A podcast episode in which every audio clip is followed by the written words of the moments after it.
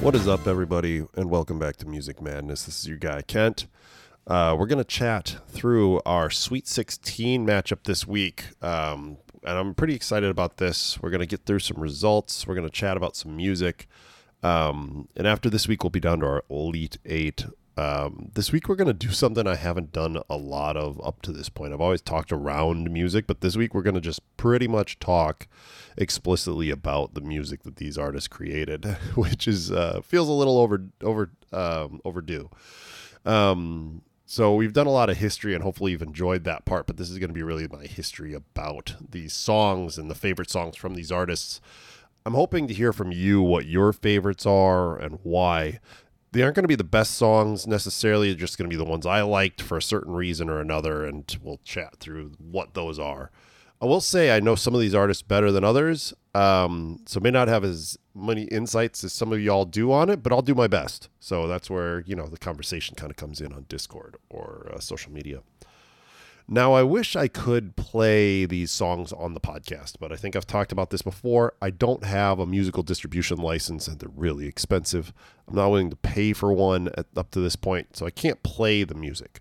It is what it is. I am going to make a special Spotify playlist for these songs that are mentioned on this playlist. So there's going to be three for each artist. So we have the the 16 left, so it'll be like 48 songs or something that are on there. I suggest having it open as we go along so you can listen to the songs at the same time and can kind of hear what we're talking about on the pod today.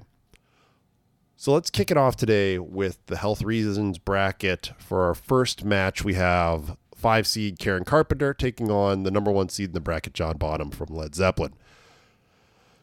So right off the bat, we're going to go into a band that I'm not as familiar with with the Carpenters. Not only is this not my exact style of music, but it was uh, a long time ago for me, so it's not one that I know all that well. But you know, we'll we'll do what we can. I found some songs to talk about. I'm going to start off with their remake of a song called "Please, Mr. Postman." So uh, my wife, she will sing this song for no apparent reason, just out of the blue. She'll just start singing, "Hey, hey, Mr. Postman." I'm like, where'd that come from? Uh, we've been married for almost 20 years, and she's done it since we were dating. Um, so this one kind of made me smile seeing it on the list. It's a cheesy remake of a cheesy song, first done by a group called the Marvelettes in 1961. It was redone by the Beatles in 63. It was a number one hit with the Marvelettes. Then it went to number one with the Carpenters as well in 1975. It's just a catchy pop tune. The song itself was actually number 331 on the Rolling Stones list of the top 500 songs of all time. So, you know, it it's still a, it's a pretty high highly regarded song, so you can't really mess with a classic. It's funny to learn about how many songs are remakes or who made the original. Everyone knows the song Superstar but I honestly know know the Luther Vandross version of the song better. But I guess the Carpenters are where it first became popular. However, they didn't write it either. It was a remake of a song by a group called Bonnie Bramlett and Leon Russell. Um, needless to say, it didn't take off. Uh, funny enough, the song is about rock groupies from the 60s. It did all right for them, but the Carpenters took the song to number two on the charts and was on the charts for 21 weeks, which is the longest of any of their songs. Um, this was off their third album, simply called the Carp called Carpenters, and this song has been remade or sampled uh, a ton of different times by a number of artists across a bunch of different genres. So they really kind of took it to the another next level. Um, here's a list of the artists that I found that have used it: Joe Cocker, Luther Vandross, Cher, Sonic Youth, Bette Midler, Usher, My Chemical Romance. Um, just a, a crazy list of artists that have sampled that song in some way, shape, or form. And finally, I'm going with Goodbye to Love. This song was written by Richard for their fourth album, A Song for You, and just really shows off Karen's voice and the melancholy tone of it. I really like the musical arrangement on it as well and the guitar. It's probably because it's their most rock song, and that's interesting because it doesn't start out that way. I saw someone online describe it as a power ballad, and I, that that really fits because that wasn't a really t- a type of song at this point, and it became really popular soon afterwards. And they may have uh, kind of helped originate it. The use of distortion was just so unique for a Carpenter song as well, and it was really welcome. It was a it was a different way of approaching it, and probably why I like it. It starts out like so many other songs with Karen just singing over some nice melody, and then as you get to the hard guitar at the end, it just makes it pretty memorable. It did peak at number seven on the charts in 72, and I think I liked it because it's just so different than some of their other stuff and really shows their range. So now on to a band that uh, I know pretty well. So uh, I went from having it be difficult to pick a Carpenter song because I didn't know a ton of them to picking a Zeppelin song because which is almost impossible because I love so many of their songs. So what I'm going to really try and focus on here is songs that Bonham really shone on in his drumming. Um, the band makes so many of their songs great, but which ones really stood out for him? it's hard because Jimmy Page is such an amazing guitar player. He often steals the spotlight in a lot of their songs. So it's it's one of the problems of this band having some of the greatest musicians of all time um, being on it. So I spent some time reading articles on his best drum solos. There are a number of amazing ones out there, including like Moby Dick, When the Levee Breaks, and Achilles' Last Stand. If you really want to just go drums, go listen to those. Um, I'm going to try and think of some of their songs that were huge that wouldn't have been the same without him on percussion. First one for me is Fool in the Rain. It's from their last album, In Through the Outdoor. Just listen to the percussion on this song. Any other drummer would be off beat, uh, but somehow he's just perfect. It, and it sounds almost like he's off beat, but he's not. Um, it's just so well put together. You can just hear the different types of surfaces he's using. In the middle of the song, they speed it up too, and he just goes a little bit faster. It's the same exact beat that's kind of off, but it's just faster, and he just takes over. The guitar's in there, but the drum is the instrument in this song, and I could only imagine that this is like trying to sing a Whitney Houston song at karaoke uh, for anyone else trying to drum this thing. Just don't try it. it it's it's impossible. I read that it was uh, inspired by some samba beats that Robert Plant heard while he was at the 1978 World Cup in Argentina. And any song created because of soccer, I'm in. I, love soccer. Uh, interestingly, the song was never performed live by Ve- Zeppelin. Bonham died soon after it was recorded.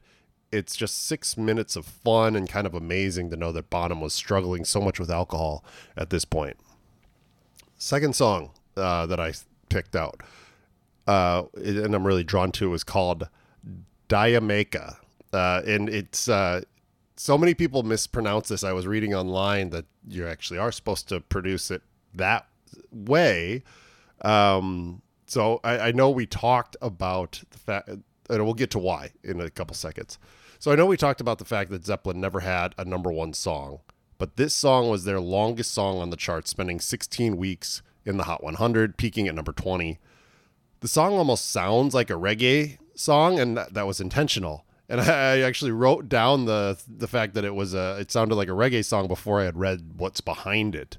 The name is actually a play on the way you say the word Jamaica in an English accent. Um, there's an old English joke that I read that uh, Robert Plant had said, where there's an exchange between two British friends, and uh, one of the guys says, "My wife's gone to the West Indies." to Jamaica? J- Jamaica. No, she wants to go. And uh, Bonham said it was uh, really a match of a doo wop and a beat and a reggae. So it just it's it's funny because like Zeppelin seems so serious, but then you kind of read some of these things and oh, they actually were having quite a bit of fun putting these together.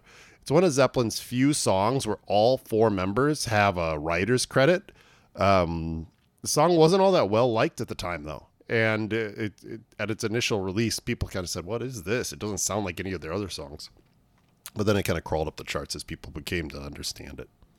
And then finally, for me, you can't really talk about Zeppelin without talking about Kashmir from Physical Graffiti. Um, it's funny that I said Peak Zeppelin is their first four albums, and then I picked three songs from their other albums outside their final four, their first four. Um, so I know Kashmir really features the guitar, but just try and imagine it without the drum beat. Listen to Just Bonham. Uh, he makes that song. The punctuation at just the right time drives home the guitar riffs. It's probably their most recognizable song, and I guess it took them almost three years to write that song, which is absolutely crazy that this song never charted.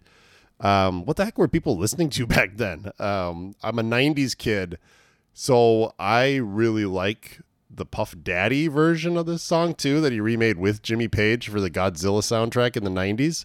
It uh, it still holds up. That song didn't hold up as well as Kashmir did, um, but still, I, I still put it on every once in a while because I do love that version too. So who's moving on?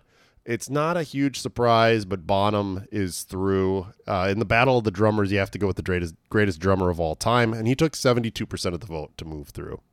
So who's going to face him in the Elite Eight. Um, our top, our first off in the group is our three seed Bob Marley and our two seed Freddie Mercury of Queen. So let's start off with Bob. I mentioned on the pod, but I can't talk about Bobby Bobby Marley without talking about Three Little Birds. This song was on his 1980 album Exodus. I've been on a few vacations to beaches with my kids, and this song is always on, like it multiple times. You can't hear it and not smile. There's a bit of confusion about what it was about. One of Bob's friends claims that he was there when he was writing it, and Bob said it was about these three little birds who would fly around outside his window. However, he had three backup singers throughout most of his career, and they claimed it was actually about him. It was three little uh, about them. There's three women that sang with him, and they would say he called them his three little birds, and um, you could hear them singing actually on this song. Either way, it's just such a positive song. It brings a lot of happy memories of watching my kids play on the beach. So I love that song. Uh, second song is "Get Up, Stand Up" from the Wailers' 1973 album "Burnin'." I honestly forgot that this was their song until I started looking into the topic a bit. But man, what a, what absolute cool song! It's totally different from Three Little Birds because it's actually a song about social commentary instead of just songs about birds. Um, it was written as a partnership with his band member Peter Tosh. They wrote it after Marley had visited Haiti and just seeing the poverty that was there. It's crazy because he wrote, grew up in a slum on Jamaica too, but um, it must have been bad in Haiti for them to get really uh, political with this song. I read it was the last song that Marley performed before his death um, as well. And this song has been sampled or redone a number of times by like Public Enemy, Bruce Springsteen, Rihanna. Um, there are three verses in the song, and Bob performs the first two, talking about his Rastafarian religion, about how God is here on earth. Because remember, they they said that the Ethiopian emperor was Jesus returned. Uh, but G- Peter Tosh sings in the third verse, and it's uh, a lot more militant. It's about standing up for yourself, and they're not going to give you what you wanted. It was a happy sounding song with some powerful words. And finally, one of his biggest songs that was released after his death is Buffalo Soldier. In case you can't tell from this show, I'm a pretty big history geek. Uh, so I, I actually really like this song because it kind of tells a story about a group that not a lot of people know about. Um, the Buffalo Soldiers were six regiments of all black soldiers that were organized in 1866 after the Civil War. Um, so many men had died in the Civil War that the U.S. Army was looking to rebuild, and they turned to black men who had just been freed from slavery. This gave them an opportunity to have a job. They were primarily working in the Western U.S. versus Plains Indian uprisings. And interestingly, I found some information on the national park site. Um, they actually curated a lot of the national parks west of the Mississippi during this time as well. And I didn't know that those segregated units had been used that way. I also didn't know that they remained that way, segregated for almost 90 years, up until the Korean War, when segregation was ended and they were merged into other groups. The song celebrates those soldiers, but also has kind of a rebellious air that uh, Marley had in a lot of his songs. So now on to Freddie Mercury and Queen. This one also is a little bit more difficult for me. As I said on the last pod, I'm a big Queen fan and I listen to a lot of their songs from that greatest hits album. I'm honestly not a huge fan of some of their stadium songs like We Will Rock You, We Are the Champions, and stuff like that. But I have a massive soft spot for Bohemian Rhapsody. Um, it was off their fourth album, Night at the Opera, and may have one of the most iconic music videos of all time before music videos were even really a thing It's just the four guys with a black background singing, each taking their turn. I read that Freddie worked on writing this song for like 15 years and piecing it together from three other songs that he had written, which is why there's so many like kind of made up words and goofy things in there was because they had three different songs that had things going on and they were like, let's just shove them together. I feel like the movie Wayne's World introduced this song to an entire generations of generation of 80s and 90s kids. Um, I pretty much have it memorized from the, watching that movie so many times when they're in the back of the gremlin going uh, scaramouche scaramouche can you do the fandango? Uh, it, it just is hilarious and awesome at the same time. Freddie really gets to show off his full range on this song too. The highs the lows and the rasp on some of those songs where he's like mama. Uh, it's just it's it's a fun song all the way through and has some great memories for me um, it has over 2 billion streams on Spotify, which uh, is just, it's a lot. the song peaked at number two on the charts, was there for 44 weeks. It's the number 17 song on Rolling Stone's top 500 songs of all time. So just a, a pure banger all the way through and through. My second Queen song is Don't Stop Me Now from their 1979 album Jazz.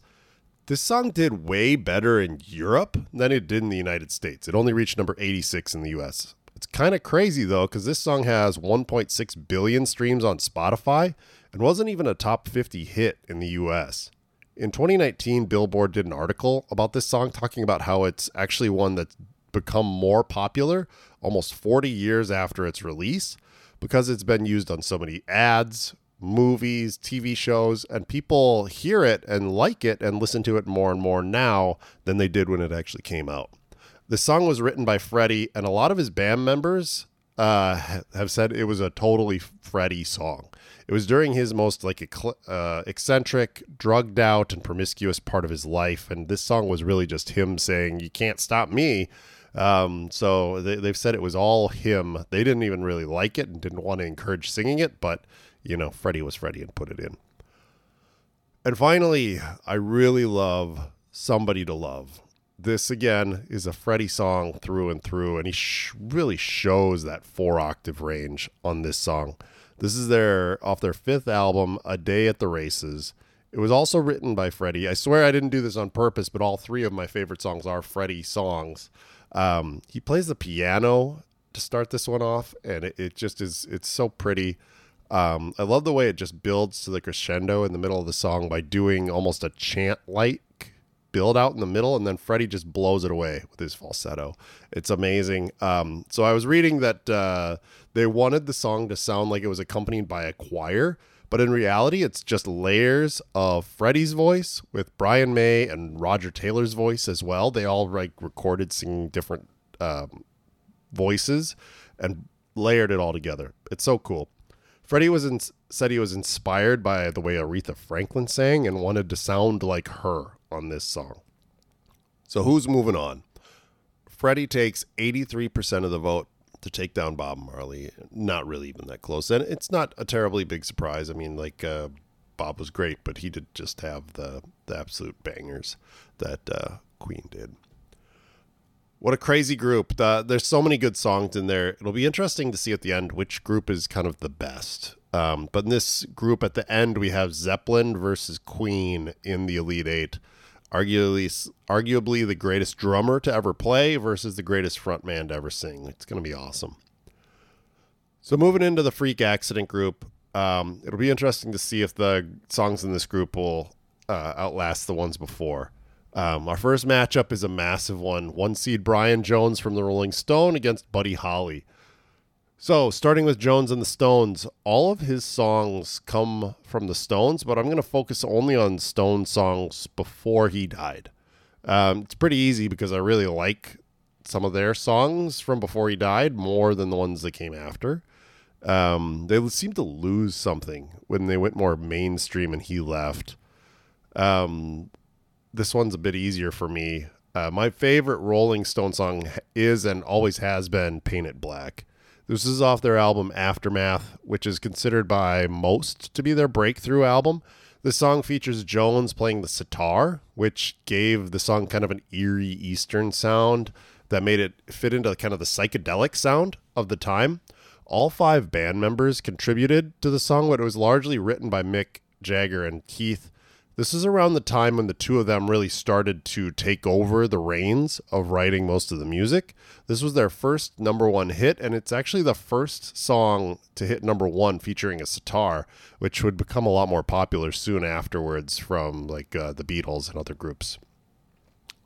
My second favorite song is the Stone song Sympathy for the Devil. You sensing a theme? I like their darker, more Eastern sounding songs.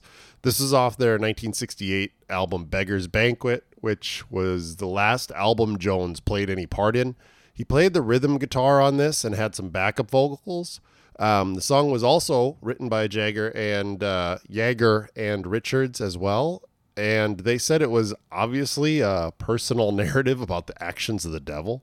This led to some rumors that they were practicing Satanists, which didn't seem to be true, um, but nothing like a little controversy to sell some records. It really it, it never charted all that high, but it's been featured in a lot of movies and shows, so it's had a lot of staying power. And the final song I included, I honestly didn't know this was a Stone song until I started doing this podcast, is Ruby Tuesday. I swear I thought this was a Beatles song forever. Every time I'd hear it, I thought it was the Beatles. It just sounds so much like them. It was off their album Between the Buttons, and there's a recorder part throughout the entire song that gives it such a unique sound. And that was Jones playing the recorder. There's still some debate over who actually wrote the song. Jagger has said it wasn't him, but Richard claims a number of sources that it was largely written by Jones and then finished off with a help from Richards. Uh, the song did did reach number one on the charts, so it was one of their more popular songs. And on to his their opponent, um, the impressive four seed Buddy Holly. So starting this out, I knew of Buddy Holly. I'd, I'd seen a lot of stuff about him. I'd seen some of the movies he was referenced in and heard a bunch of his songs, but I didn't know a lot of his music. So I've been diving in, and it's been crazy to go back and listen to him and realize how many of his songs I actually knew and how innovative many of them were for the time. Let's talk first and foremost about the song Oh Boy. And I swear that song sounds like a punk rock song. Like if you've if you listen to any punk rock, just the way the beats are and the speed, it sounds like it could be a Blink 182 song. Um, and it, it was on his debut album, which was put out in 1957. And it was written by another artist named Norman Petty, who was part of his band. And was pretty happy to have Buddy sing it because it was so different than the way Norman could have sung it. So it was it was just really well put together. Second song is Peggy Sue. And I love the beat of this song. Again, it, it sounds like punk rock. Like it I know it wasn't punk rock, but it it's power chords, super fast drum beats. It's kind of weird because this song was written by the Crickets drummer Jerry Allison about his girlfriend who had recently broke up with him, named Peggy Sue. Um, but it was released as just a Buddy Holly song without mentioning the rest of the Crickets. Allison and their bass player from the Crickets, Joe Mauldin, were playing on the song, but they didn't release it as a Cricket song. I, I don't get it. I, some of the music stuff back in the day was super weird. Allison ended up marrying Peggy Sue, so it all worked out, and this song kind of got her back. Um, uh, there was a quote from her saying she really liked how sweet it was that this song was about uh, her. Uh, the song got listed as number 194 on the Rolling Stones top 500 songs of all time. John Lennon, the Beach Boys, and Waylon Jennings all remade it. Holly actually wrote a second song called Peggy Sue Got Married to celebrate Peggy Sue and Allison getting married, but it wasn't discovered until after he died. And then finally, I really struggled with the last one. I feel like a couple of his other songs, but I, I really settled on Every Day. And oddly enough, this was a B side to Peggy Sue. It was also performed by Cricket's members, but only credited to Buddy. I think part of why I love this song is it's the theme song to the show Welcome to Wrexham. If you haven't seen it, it's uh, one with Ryan Reynolds and Rob McElhenney when they buy a Welsh soccer team and they're trying to get them promoted. And I, like I said earlier, I love anything soccer related. So this uh, one is uh, always gets kind of stuck in my head. It's just a simple song and it really pulls uh, sounds from so many other things. This was before sampling, before remixing or layering. It's just him, someone slapping their thigh, a Celesta, which is like a little bell piano that kids play with, Um, there's some bass and guitar in there, but it's muted and it's really just somebody slapping their thigh and hitting notes on the piano. And it's uh, it's been covered and featured in about every TV show known to man, but it's just a, such a cool song. So I was really interested to see where this matchup ended up because I think I kind of overseeded Jones and underseeded Holly. And it seems like you all agree with me because we actually have lost our first number one seed with Buddy Holly taking out Brian Jones with 88% of the vote. Wasn't even close for a four versus a one. So uh, interesting to see that. On to our next matchup, which is our three seed, Otis Redding, versus our upstart seven seed, Aaliyah. So we're going to chat about Otis Redding first. And it's interesting to hear how many songs of his have been remade, and you know the modern version better than you probably know his. Um, Respect and Hard to Handle are the ones that are somebody else's song. Similarly, he did a lot of the same thing, though. He covered Papa's Got a Brand New Bag by James Brown, My Girl by The Temptations, Stand By Me by Ben King. So I'm going to go with some of his originals only, and I'm going to start where his whole car career began with a song called These Arms Are Mine. The song was what got him started. He wrote it back when he was the backup singer for Patty Cake and before he got a chance to do his own thing, but he performed it um, uh, on the road with uh, Patty Cake and somebody heard him and it got him signed and was able to move out from behind the other singers and start his own thing. It's it's really a beautiful song and you can really hear the emotion in his voice. It's just such an amazing debut song. Second, we're going to talk about Hard to Handle. The song is much better known by the Black Crowes version, which was put out in the 90s, but I had no idea that it was an Otis Redding song first and foremost. It actually sounds just like the Black Crowes version, more or less, and they just kind of copied and redid exactly what he did. And it's it's I think Otis's version is actually better just because his voice is so great. It's a funny song about a man who's so confident in his uh, sexual prowess that he's trying to convince a woman that has a boyfriend or a husband to come with him. Uh, it was uh, released as a single after his death in 1968, and it uh, it just it's such a great song. And finally, we can't talk about Redding without sitting on the dock of the bay what a great song. It's kind of a unique one for him and has the whistling part in it, which is, is him. Uh, Redding was in the process of finishing the song when he died. He had recorded the vocals three days before his plane crash. His producers and friends finished it for him, kind of following the instructions he had laid out on how it was supposed to sound, um, including kind of like waves crashing and the whistling. Um, Redding had wanted that whistling at the end, and it's debated if it's him or somebody else had done it, but he had put in his notes that he wanted the whistling. His producer, like I said, added the waves throughout, and kind of a, it sounds like he's actually sitting in a bay on a bayou somewhere. This was his only number one hit and was released, like I said, soon after his death. A friend of his actually said it was about uh, seeking out solitude in the midst of his celebrity uh, when he had rented out a hotel room in San Francisco he, when he was on tour, he couldn't get into the hotel because he was so popular because there were so many people waiting to see him. So instead, he wrote it, rented a boathouse down by the water in the San Francisco Bay, and he wrote the song sitting on that dock watching boats go by. And it, it was more about trying to be peaceful, which is an interesting take from uh, somebody. Um, okay, so and now our most modern artist remaining on the list, Aaliyah it's kind of crazy since she was only active in the late 90s and the early 2000s but those older artists just have so much power behind them it's uh it's interesting that it's almost a 25 year old artist is our most recent. The first song of hers i included on the list um is from 1990 it was try again.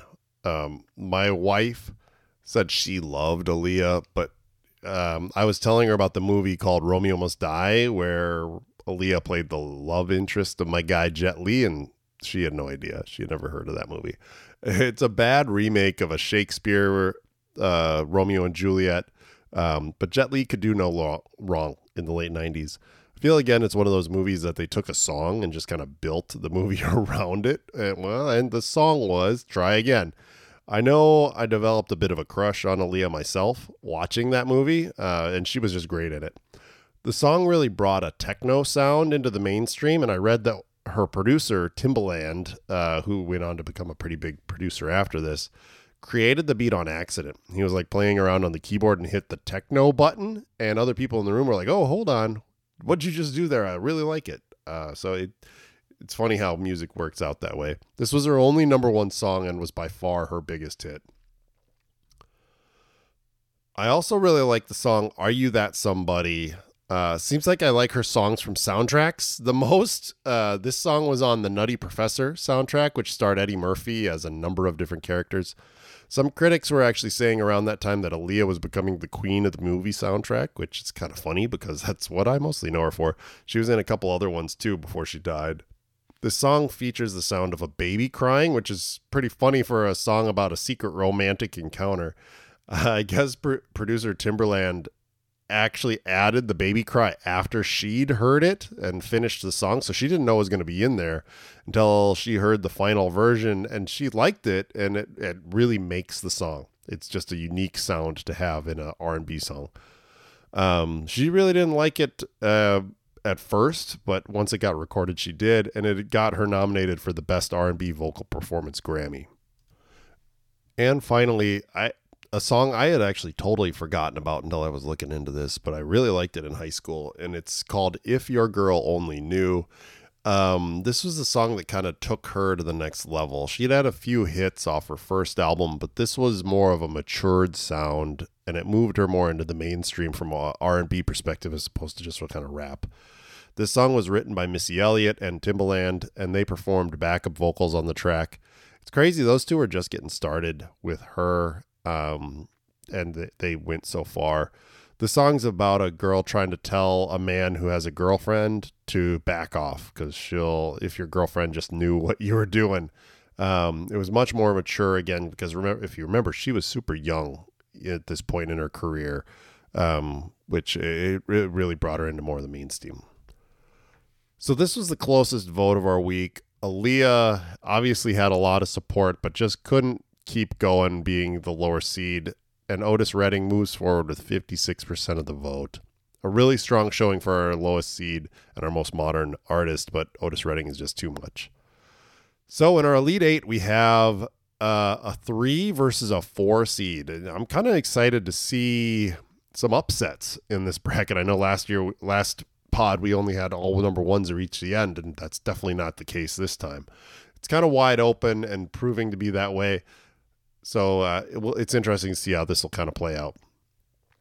So now on to our OD and drugs bracket. In our first matchup, it's our five seed Janis Joplin versus our number one seed Elvis. We're going to start right there with Janis Joplin, our little underdog that's still fighting on through. It's crazy because her career was just so short. Like I, I, I know I've said that with a number of these, but she really probably had the shortest career on here. Um, she doesn't have a ton of material to dig through because of it, but what she did put out was great. Her career was like four years old, and it again started with the Monterey Pop Festival when she really jumped into the mainstream. So I looked into that concert a little bit, and this wasn't a regular thing. It was a one time thing in the year 1967. And the lineup is like pretty much our entire bracket Otis Redding, Janis Joplin, The Who, Grateful Dead, Jimi Hendrix, Mamas and the Papas. There's other artists in there, but it's just crazy how many artists that have died that died young were at this festival. It was almost like it was cursed. So anyhow, uh, Janis's music, you have to include "Piece of My Heart." I guess I didn't realize that this was a cover. Um, it was originally recorded in 1967 by an artist named Erma Franklin Another thing, I had no idea that Aretha Franklin had an older sister who was a singer as well. Her version, Emma's, Erma's, was nominated for the Grammy, but she lost to her sister, Chain of Fools. Um, so it's kind of funny, the whole history of this thing. Anyhow, Janis totally owns this song now and kind of took it over. Um, but most people don't think uh, of Erma when you think of this song anymore, you always think of Janis Joplin. Her screeching voice makes it so different than the way Erma sung it. Uh, she shows off exactly what she's all about and really shows kind of the pain of this song. I guess I didn't realize it, but country artist Faith Hill also remade it and had a number one hit in the country world later on in life. I also guess I didn't realize that Janis didn't write a lot of her own hits. Um, she she most of her songs were covers of somebody else's stuff. Um, my second favorite song though from her is from her album Pearl, which was released after her death, and it's the song "Cry Baby." This was originally a song by Garnet Mimms and the Enchanters from 1963 the way she's able to just carry those notes at such a crazy level of volume is just it's it's impressive and it's what really made Janis Joplin who she was. The song doesn't sound anything like the original, and she that's what her thing was all about was kind of taking some of those more uh, Motown sounding songs and making them into these rock anthems uh, that that just kind of make the words so different and the arrangement of the words are so different. Then finally, for a song that she did actually write, uh, it's Mercedes Benz. And this song is so incredible because it's just her. There's no music, there's no one else playing on it. It's just her voice. Supposedly, she read a poem which talked about praying to God for a Benz, and she just turned it into a song. She just started. She didn't even like write it down. She just started singing it. I can't think of many other a cappella songs like that from a major artist that have had that level of impact. It's a really short song. It's like a minute and 45 s- seconds, but its influence has been massive. It has been covered by a lot of artists. I was looking at a list of the covers, and there's too many to count. Across different genres, ages, and time periods, it's been parodied, copied, remixed, rapped over, and just sang. It was recorded three days before she died, and it's the last thing she ever made. Uh, it was done in one take and required almost no mixing. It was just so perfect and well done. And now on to our opponent, the king of rock, Elvis. So I'm actually surprised to learn that a lot of his songs are also covers. Um, if you remember, Elvis's manager said he wanted to find a white man who could sing like a black person. Well, it turned out Elvis really took that to heart with a lot of the songs that we're going to talk about. Hound Dog was first recorded by a musician named Big Mama Thornton, who a lot of people actually credit with creating rock and roll music before Elvis mainstreamed it. Elvis heard and recorded a cover of the song in 1956, but she had recorded it just a little bit before that. Um, it became his ticket to stardom. He played it uh, as closer to the late 50s, almost exactly the way Mama Thornton did.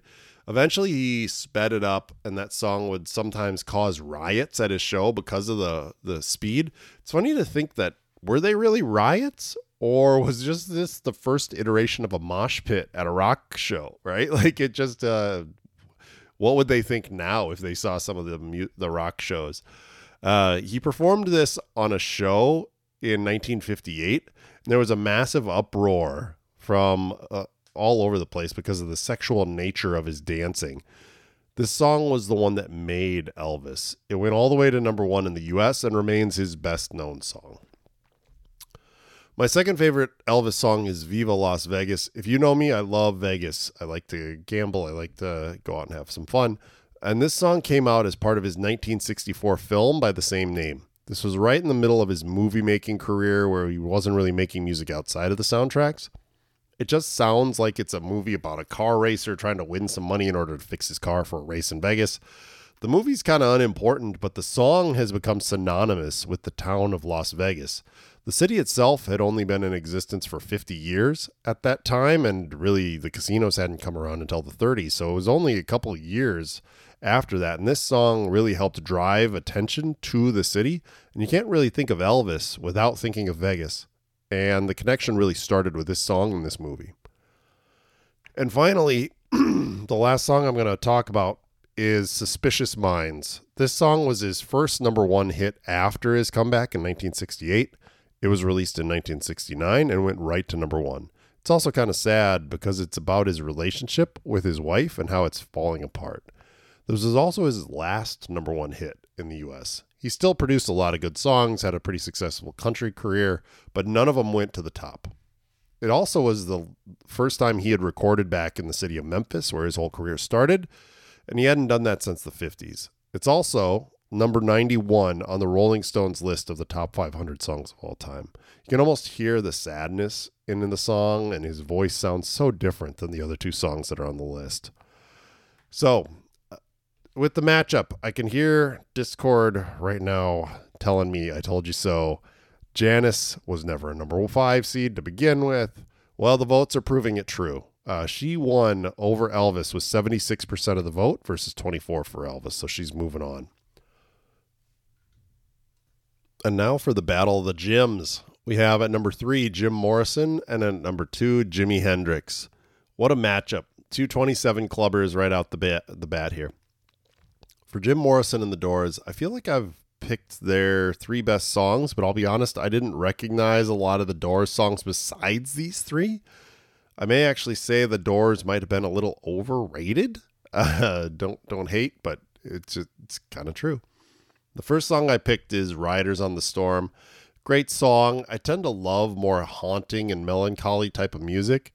I heard someone say when I was reading about this that this song seemed to be a precursor to goth music, and I could totally see it. Um, this song was off their last album, "L.A. Woman." entered the Hot 100 the week Jim died. The song was written with a real philosophical view that w- people are just thrown into life and have to ride it out like uh, they're in the middle of a storm. There are sounds of waves, lightning crashes, and a muted voice that almost sounds like it's underwater. It's just a cool song. Second song is Light My Fire. This is off their debut album titled The Doors. This was their second single, but it also was the one that really cemented them as an up and coming band and this is their most successful song. It was number one on the Hot 100 for three weeks and was on the chart for 23 weeks. I also guess it was written by guitar player Robbie Krieger, who was only 20 years old at the time. Ray Manzarek, who played uh, two different types of pianos during this, he was playing with one with his right hand, one with his left, and Jim was just doing his thing with his vocals. I can only imagine what something like this would have sounded like live. And the final song, and their third one, is the song that started it all Break On Through to the Other Side. It's interesting because this was their first single, but it never cracked the top 100. It was kind of a bust. The only time it actually charted into the top 100 was after the release of the Doors movie in 1991 with Val Kilmer playing Jim. I guess the song was written using kind of a bossa nova groove, which had been popularized around that time with the girl from Ipanema, if you remember from the last podcast. Um, Morrison had said that the song was about breaking misconceptions and old forms to create something new. It's kind of what they were trying to do with this song was taking that sound and create something a little different and make it a psychedelic song. And now with Jimi Hendrix, um, this one's a little bit tougher for me because I love pretty much everything he has made pick a song on the album Are You Experienced? And it could probably be on this list, but I'm trying to narrow it down. So I'm going to start with uh, the song Hey Joe. This was a song that had been made popular by a few other bands around the same time. Their band called The Leaves had recorded in 1965 and it charted all the way up into the top 40 of the 100. The Byrds, a band which featured David Crosby, recorded a version of as well. It didn't do as well as this one, as, as the Leaves version did. Jimi heard it around the same time and started playing his cover of it, making it more of a rock version. And this was um, the song that uh, Chas Chandler, who had been the bassist for the Animals, heard Jimi playing at a bar, and it made him want to try and promote Jimi. So it, it really was because of this that Jimi moved to England, formed the experience, and became who he was. So I had to pick this song.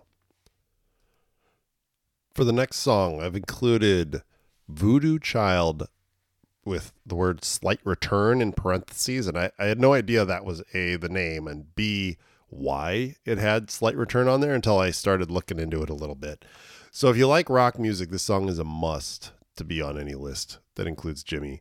So I didn't know the story of this song, but I like it even more after reading about it. So there's another song on his album Electric Ladyland called Voodoo Chile, which uh, is a 15 minute song and is just Jimi, Steve Winwood from the band Traffic, and Jack Casady from Jefferson Airplane jamming for 15 minutes.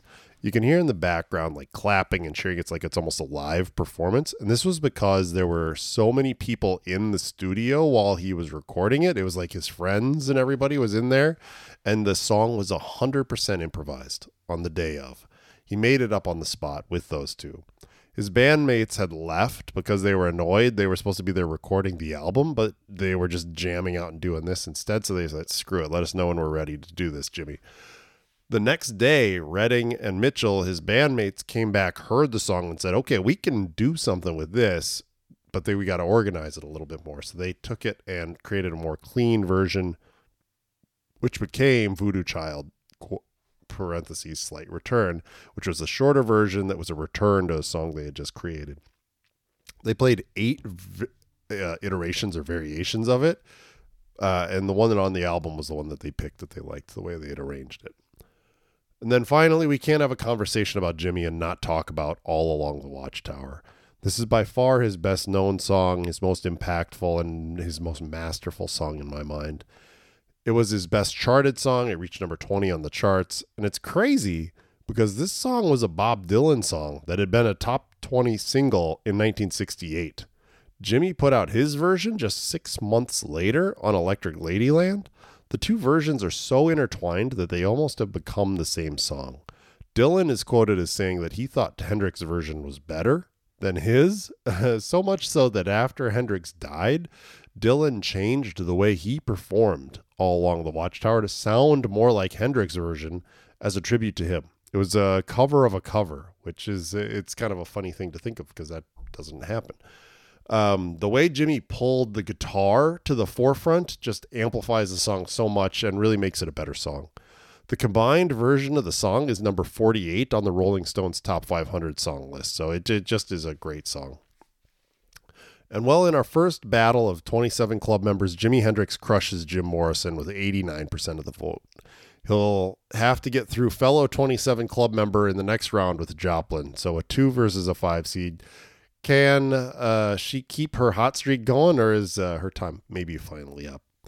And our next and final group is the Violent Death group. We have number five seed Notorious B.I.G. versus number one seed Kurt Cobain from Nirvana. Uh, I could probably spend a few hours just talking about these two song two songs because it uh, really is, uh, as I've said before, kind of my childhood. First off, let's talk about Biggie. Um, so narrowing down my favorite Biggie songs has been tough. Um, if we were to just pick songs off his albums, that's really doesn't really limit him, but we could do uh, a list of just those. But some of my favorite things he did were features on other albums. So uh, a lot of those songs also were released after he had died. So it's it's my podcast, so I'm gonna I'm gonna pick what I want, but just kind of prefacing that by saying there's there's a lot of different ways you could approach this.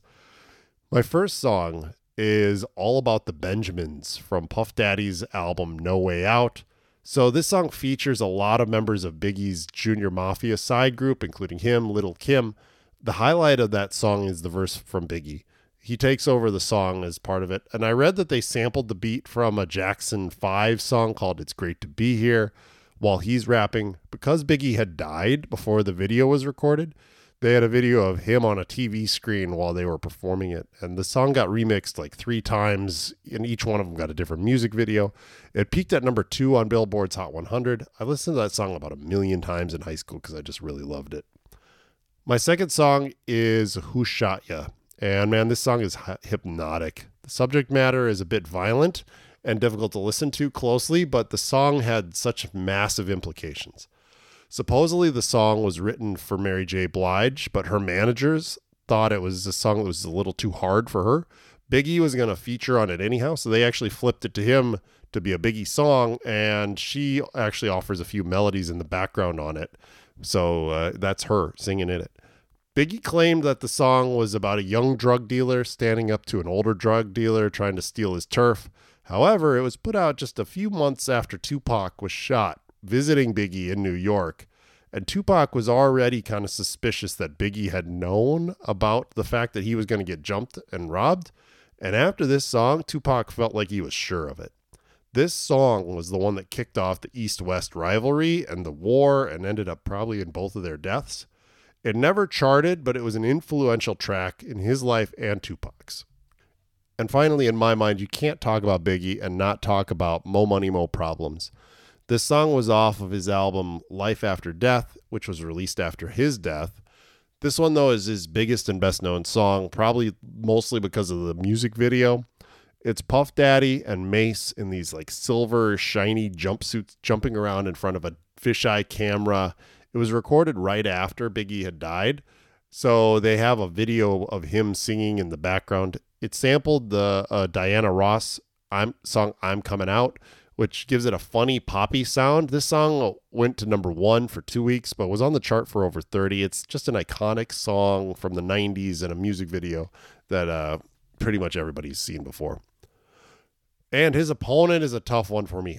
I loved Nirvana in the early 90s. I listened to a lot of their stuff. I would sit around playing video games and just listen to these songs on repeat. So I pretty much know every song off of Nevermind and In Utero by heart. Uh, it's it's funny how music listening is now versus then. Back in the day, you'd sit around, put on an album, and listen to it from start to finish. I feel like nowadays with Spotify, you barely scratch the surface on some albums. You hear one or two songs but back then I would listen to all of it, so I I I, knew every single song. I don't love "Smells Like Teen Spirit," and I still don't, so I'm not going to put it on the list. But everybody knows that song. Uh, so what Nirvana songs am I gonna pick? The first song that I put on the list is called Lounge Act. And this is a lesser known song. It never was released as a single. Um, this song's about a failed relationship, and Kirk ad, Kurt I keep doing that. Kurt admitted this is about his ex girlfriend and lead singer of Bikini Kill, Tobi Vail.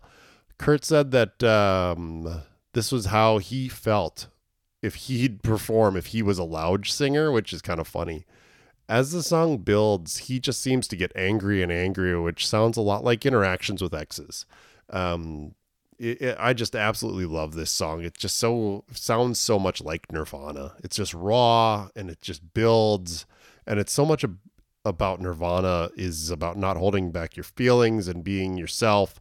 And this song is Kurt just letting someone he used to care about know that he's angry. My second song from Nirvana is Dumb off their second album, In Utero. Kurt Cobain was never one to hold back on social commentary, and this song is, supposedly about how many dumb and happy people there are in the world. Um, he was quoted at one point saying, like, so many people watch like 10 hours of TV and are happy about it, um, which is, is kind of funny. I think this song is almost sounds sad. It includes a cello, which gives it kind of that melancholy undertone.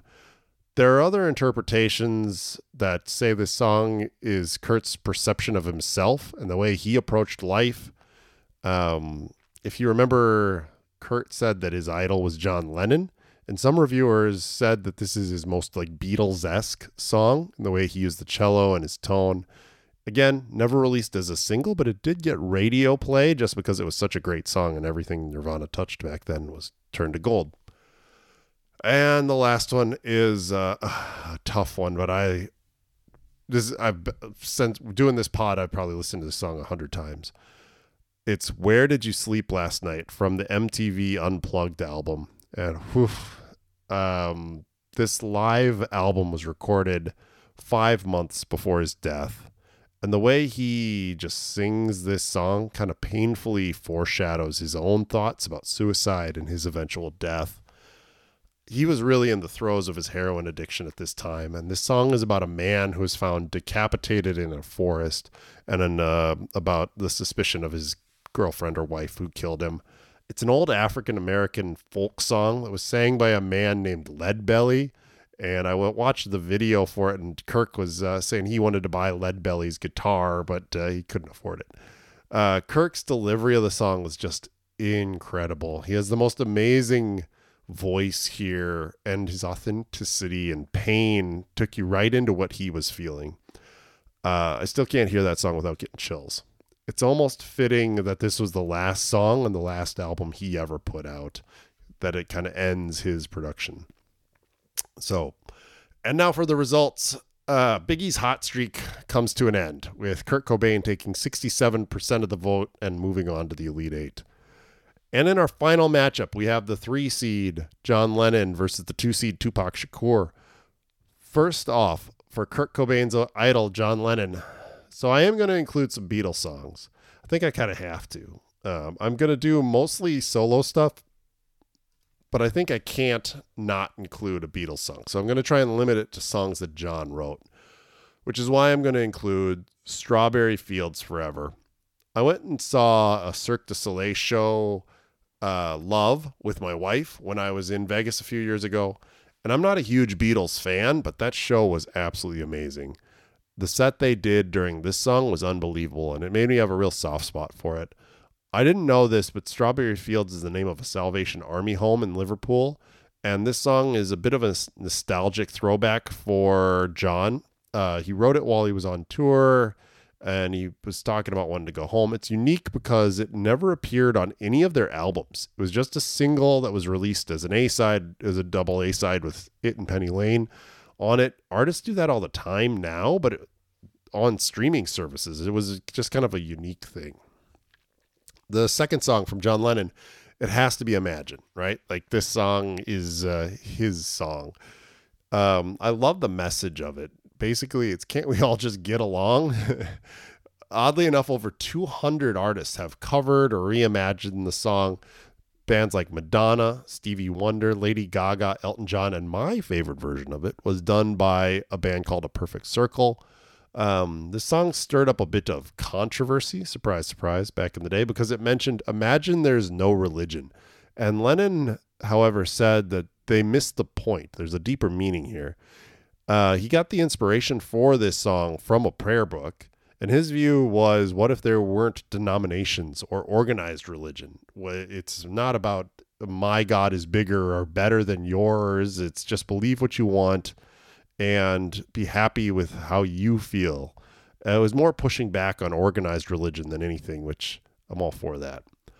And the final song is Jealous Guy. This song wasn't actually released when Lennon was still alive.